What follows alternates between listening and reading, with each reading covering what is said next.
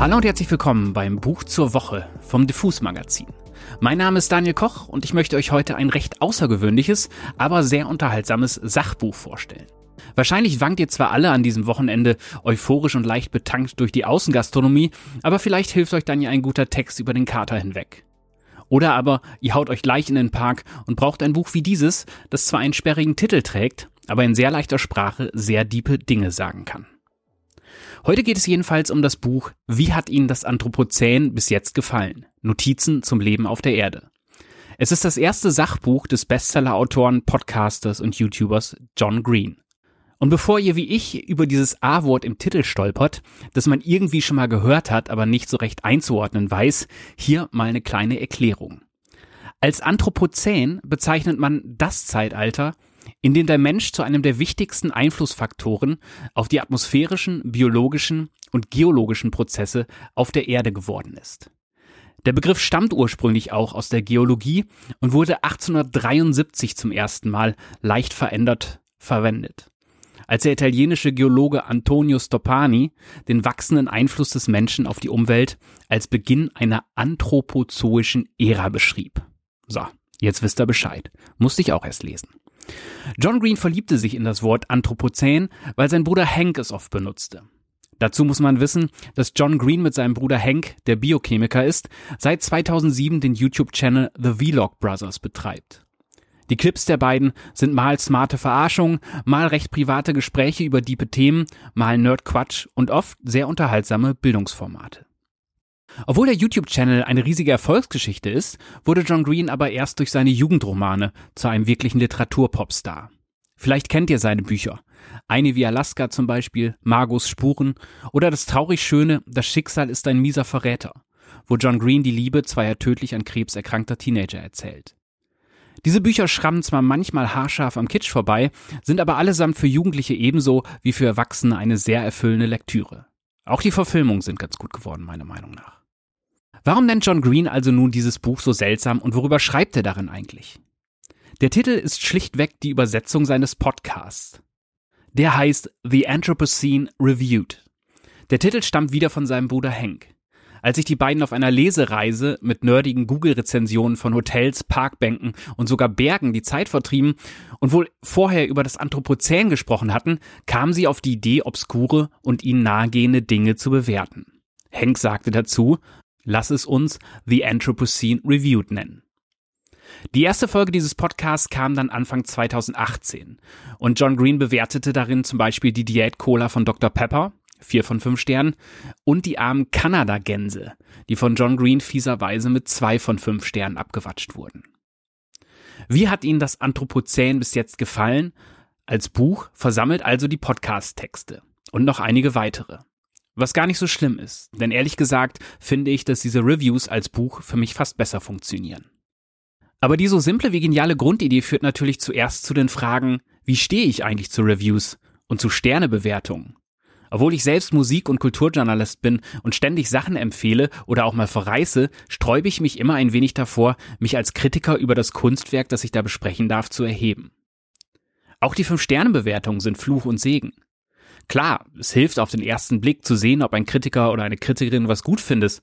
Aber was sagt ein Fünf-Sterne-System denn eigentlich aus? Und warum denn überhaupt fünf Sterne? Haben sich Amazon, Google, die Hotelketten und der Rolling Stone da irgendwie mal zusammengesetzt? Diese Fragen erübrigen sich aber, wenn man sich auf John Greens Idee und vor allem auf seine Schreibe einlässt. Man merkt außerdem schon auf den ersten Seiten des Buches, dass John Green diese fünf Sterne mit Humor sieht und seine Wertung nicht in Stein meißeln will. Er bewertet im Buch sogar schon auf der Copyright-Seite die benutzte Typo, eine Bembo MT Pro, die von ihm viereinhalb Sterne kriegt. Jeder der über 40 Texte im Buch endet zwar mit einer konkreten Sternebewertung, aber der Weg dahin ist eigentlich das Entscheidende. Denn diese Reviews von John Green sind keine kalten Kritikermonologe, sondern sehr persönliche, erhellende, oft amüsante Essays eines Menschen, der beschlossen hat, ganz genau auf die Dinge zu schauen, die ihm begegnen.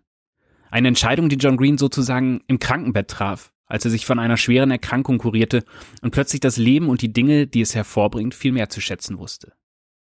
Das können da mal Songs sein, die er liebt, wie zum Beispiel You Never Walk Alone, mal Bands, die er verehrt, wie The Mountain Goats, Aber auch das Videospiel Super Mario Kart zum Beispiel oder virale Meningitis, die Pest, Klimaanlagen, das Internet, Duftsticker oder auch der Endgegner einer jeden Review, Sonnenuntergänge. Ich möchte euch nun einen der kürzeren Texte vorlesen, und zwar John Greens Review der Teddybären. Und so viel zur Warnung, wenn euer Teddybär jetzt zuhört, haltet ihm besser die Ohren zu. Mein Stoffhai guckt gerade auch schon sehr böse. Der ahnt wohl was. Teddybären, eine Review von John Green.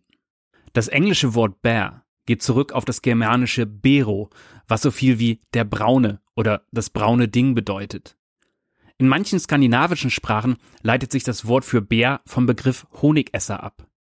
Viele Sprachwissenschaftler halten diesen Namen für Stellvertreter, die entstanden, weil das Aussprechen oder Schreiben des Wortes Bär tabu war. So wie in der Zauberwelt von Harry Potter niemand Voldemort aussprechen soll, benutzen wohl auch die Nordeuropäer den eigentlichen Begriff für Bär lieber nicht. Wahrscheinlich, weil sie fürchteten, das Wort würde einen leibhaftigen Bären heraufbeschwören. Wie auch immer. Das Tabu wirkte so durchschlagend, dass uns heute nur noch das Ersatzwort bleibt. Im Grunde nennen wir das Tier, du weißt schon wer. Dabei sind wir Menschen seit langem eine deutlich größere Gefahr für Bären als sie für uns. Jahrhundertelang quälten Europäer Bären mit einer Praxis namens Bärenhatz. Dabei kettete man die Tiere an einen Pfahl und hetzte Hunde auf sie, bis die Bären verletzt oder tot waren, oder man ließ sie im Ring bis zum Tod gegen einen Stier kämpfen. Im englischen Königshaus war man ganz versessen auf solche Sachen. Heinrich VIII. ließ im Whitehall Palast eigens eine Bärengrube ausheben. Selbst bei Shakespeare finden sich Hinweise auf die Bärenhatz. Macbeth klagt, seine Feinde banden mich an den Pfahl, fliehen kann ich nicht, muss wie der Bär der Hatz entgegenkämpfen. Die Textstelle ist besonders interessant, da die großen Raubtiere zu Shakespeares Zeit in England möglicherweise seit 1000 Jahren ausgerottet waren, wahrscheinlich durch Überjagung. Der Hatz, wie der Bär entgegenkämpfen, kann sich nicht auf das Verhalten des Tieres in freier Wildbahn beziehen, sondern nur auf die Gewalt, der die Bären in einem von Menschen inszenierten Spektakel ausgesetzt waren. Viele Zeitgenossen betrachteten die Bärenhatz als groben und schändlichen Zeitvertreib, wie es der Chronist John Evelyn nannte. Meist allerdings bezogen sich die Einwände nicht auf die grausame Behandlung der Tiere. Der Puritaner hasste die Bärenhatz nicht, weil sie den Bären Schmerzen, sondern den Zuschauern Vergnügen bereitete schrieb Thomas Babington Macaulay. Es wäre also falsch, unsere Überlegenheit gegenüber dem Bären als verhältnismäßig neues Phänomen hinzustellen. Trotzdem ist es doch merkwürdig, dass unsere Kinder heute mit einer ausgestopften Variante eines Tieres kuscheln, dessen Namen wir vor nicht allzu langer Zeit nicht einmal auszusprechen wagten. Die Geschichte des Teddybären geht normalerweise so. Im November 1902 ging US-Präsident Theodore Teddy Roosevelt in Mississippi auf Bärenjagd ein Zeitvertreib ganz nach dem Geschmack eines Teddy Roosevelt. Stundenlang hetzten die Hunde der Jagdgesellschaft einen Bären, bis Roosevelt schließlich aufgab und zum Mittagessen ins Lager zurückkehrte. Während der Präsident tafelte, blieb sein Jagdführer für diesen Tag, ein Mann namens Holt Collier, dem Bären weiter auf der Spur. Collier war in Mississippi als Sklave zur Welt gekommen und wurde nach der Befreiung zu einem der fähigsten Reiter der Welt. Außerdem tötete er im Lauf seines Lebens 3000 Bären. Während Roosevelts Abwesenheit trieben die Hunde den Bären in die Enge. Collier rief den Präsidenten mit einem Hornsignal herbei, aber noch bevor dieser eintraf, musste Collier den Bären mit einem Gewehrkolben schlagen, da dieser einen der Hunde biss. Als der Präsident schließlich auftauchte, war der benommene Bär bereits an einen Baum gefesselt. Roosevelt weigerte sich, ihn zu erschießen, denn das fand er unsportlich. Die Nachricht vom Mitgefühl des Präsidenten verbreitete sich im ganzen Land vor allem infolge einer Karikatur des Ereignisses von Clifford Berryman in der Washington Post. Der Bär ist dort als unschuldiges Jungtier dargestellt, mit rundem Gesicht und großen Augen, die Roosevelt demütig flehend anblicken. Morris und Rose Michtem, russische Einwanderer, die in Brooklyn lebten, sahen die Karikatur und schufen daraufhin eine ausgestopfte Version des Bärenjungen, die sie Teddy's Bear nannten. Den stellten sie ins Schaufenster ihrer Süßwarenhandlung, wo er sofort zur Attraktion wurde. Interessanterweise stellte etwa zur selben Zeit ein Unternehmen in Deutschland einen sehr ähnlichen Teddybären her. Beide Firmen hatten damit enormen Erfolg. Die Spielwarenfabrik Steif in Gingen an der Brenz war einige Jahrzehnte zuvor von Margarete Steif gegründet worden. Und ihr Neffe Richard entwarf den Steif-Teddy. Im Jahr 1907 verkauften sie jährlich fast eine Million Exemplare. Im selben Jahr gründeten die Michtims mit den Erlösen der verkauften Teddybären Ideal Toys, ein Unternehmen, das im 20. Jahrhundert eine große Zahl beliebter Spielzeuge produzieren sollte, vom ersten dreidimensionalen Brettspiel Mousetrap bis zum Rubik's Cube. Die Teddybären von heute sehen denen von 1902 noch ziemlich ähnlich. Braunes Fell, dunkle Augen, ein rundes Gesicht und eine niedliche kleine Schnauze. Als ich klein war, kam ein sprechender Kuschelbär namens Teddy Ruxpin in Mode, aber mir gefiel an Teddybären eigentlich ganz besonders, dass sie schwiegen. Sie forderten nichts von mir und verurteilten mich nicht für meine Gefühlsausbrüche. Besonders lebhaft erinnere ich mich an meinen zehnten Geburtstag. Nach einer anstrengenden Feier verkroch ich mich in meinem Zimmer und kuschelte mich an einen Teddybären, aber irgendwie funktionierte es nicht. Was auch immer mich sonst an diesem weichen, stillen Wesen getröstet hatte, es wirkte nicht mehr. Ich weiß noch gut, wie mir durch den Kopf ging, jetzt würde ich nie wieder Kind sein. Nicht wirklich.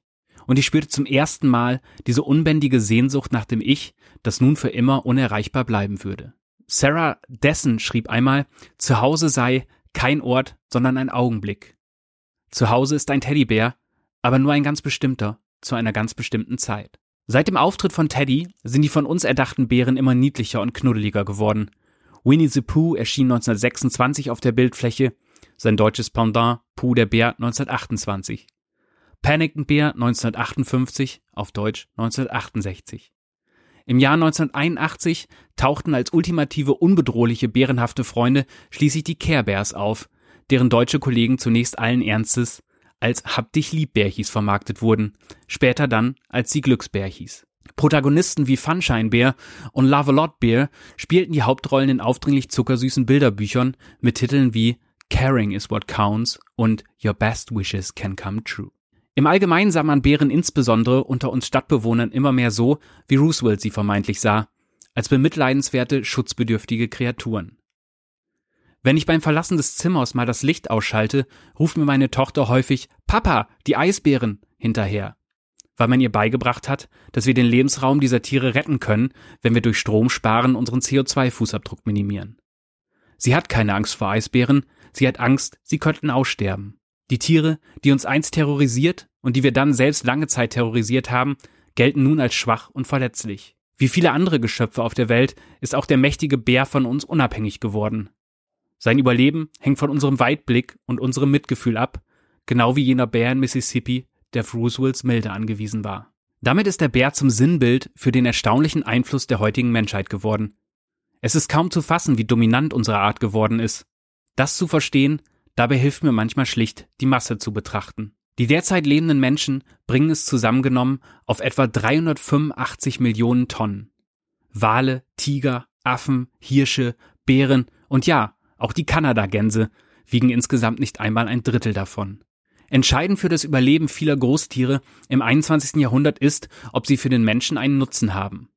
Haben sie den nicht, ist es das zweitbeste, niedlich auszusehen. Sie brauchen ein ausdrucksvolles Gesicht, im Idealfall mit großen Augen. Ihre Babys müssen uns an unsere eigenen Babys erinnern. Etwas an ihnen muss uns ein schlechtes Gewissen machen dafür, dass wir sie ausrotten. Kann niedliches Aussehen eine Spezies retten? Ich habe da so meine Zweifel. Meist wird bei der Geschichte über den Ursprung des Teddybären der Teil ausgespart, der damals folgte. Gleich nachdem sich Roosevelt so sportsmännisch geweigert hatte, dem Bären den Gnadenschuss zu geben, befahl er einem Jagdhelfer, dem Tier die Kehle durchzuschneiden, um es von seinem Leiden zu erlösen. Damals rettete man keine Bären. Heute sind in Mississippi weniger als 50 Bären übrig. Weltweit werden dagegen mehr Teddybären verkauft denn je. Ich gebe den Teddybären zweieinhalb Sterne. Tja, das war also John Greens Review des Teddybären, der natürlich auch einen großen Exkurs zum echten Bären machte. Und nun ist es an der Zeit für meine Bewertung dieses Review-Buches. Ich mache das ja normalerweise nicht, aber für John Green führe ich hier mal einmalig die 5-Sterne-Skala beim Buch zur Woche ein. Ich gebe, wie hat Ihnen das Anthropozän bis jetzt gefallen, 4 von 5 Sternen. Man sollte es nicht am Stück lesen, sondern häppchenweise, aber mir haben John Greens Gedanken und sein Humor sehr gut gefallen. Außerdem mochte ich seinen Blick auf die Menschen, das Leben und die manchmal sehr seltsamen Dinge, die sie hervorbringen. Das tut gerade jetzt irgendwie ganz gut. Im Vorwort des Buches zitiert John Green einmal seine Mentorin Amy Krauss Rosenthal, die selbst Kinderbücher und Romane schrieb. Sie sagte einmal, an alle, die herauszufinden versuchen, was sie mit ihrem Leben anstellen sollen, achtet darauf, worauf ihr achtet. Das ist im Grunde alles, was ihr wissen müsst. Weise Worte. John Green lädt nun also dazu ein, in unserer permanent aufgeputschten Welt zwischen Insta und Real-Life-Hustle eine Weile innezuhalten und zum Beispiel mal vier Seiten über die Kaffeetasse des Berliner Plattenladens Gore-Tex zu schreiben, die gerade neben mir steht. Oder über dieses seltsame Gerät, in das ich gerade reinspreche. Oder über diesen knurrigen Baum, der vor meinem Fenster abhängt und wirkt, als könne ihn selbst das Anthropozän mal kreuzweise. Vielleicht mache ich das einfach mal. John Greens Wie hat Ihnen das Anthropozän bis jetzt gefallen, ist jedenfalls soeben im Hansa Verlag erschienen. Und wenn ihr jetzt neugierig geworden seid, haben wir wieder ein paar Verlosungsexemplare für euch. Schreibt uns einfach eine Mail mit dem Betreff John Green an verlosung.diffusmac.de und gebt bitte eure Postadresse an. Und gerne auch eine Sternebewertung für diese Folge. Das war es für heute mit dem Buch zur Woche. Wenn ihr uns abonnieren wollt, folgt einfach den Diffus News auf den gängigen Podcast-Portalen oder checkt samstags die Diffus-Website. Mein Name ist Daniel Koch und ich sage Tschüss und bis zum nächsten Buch.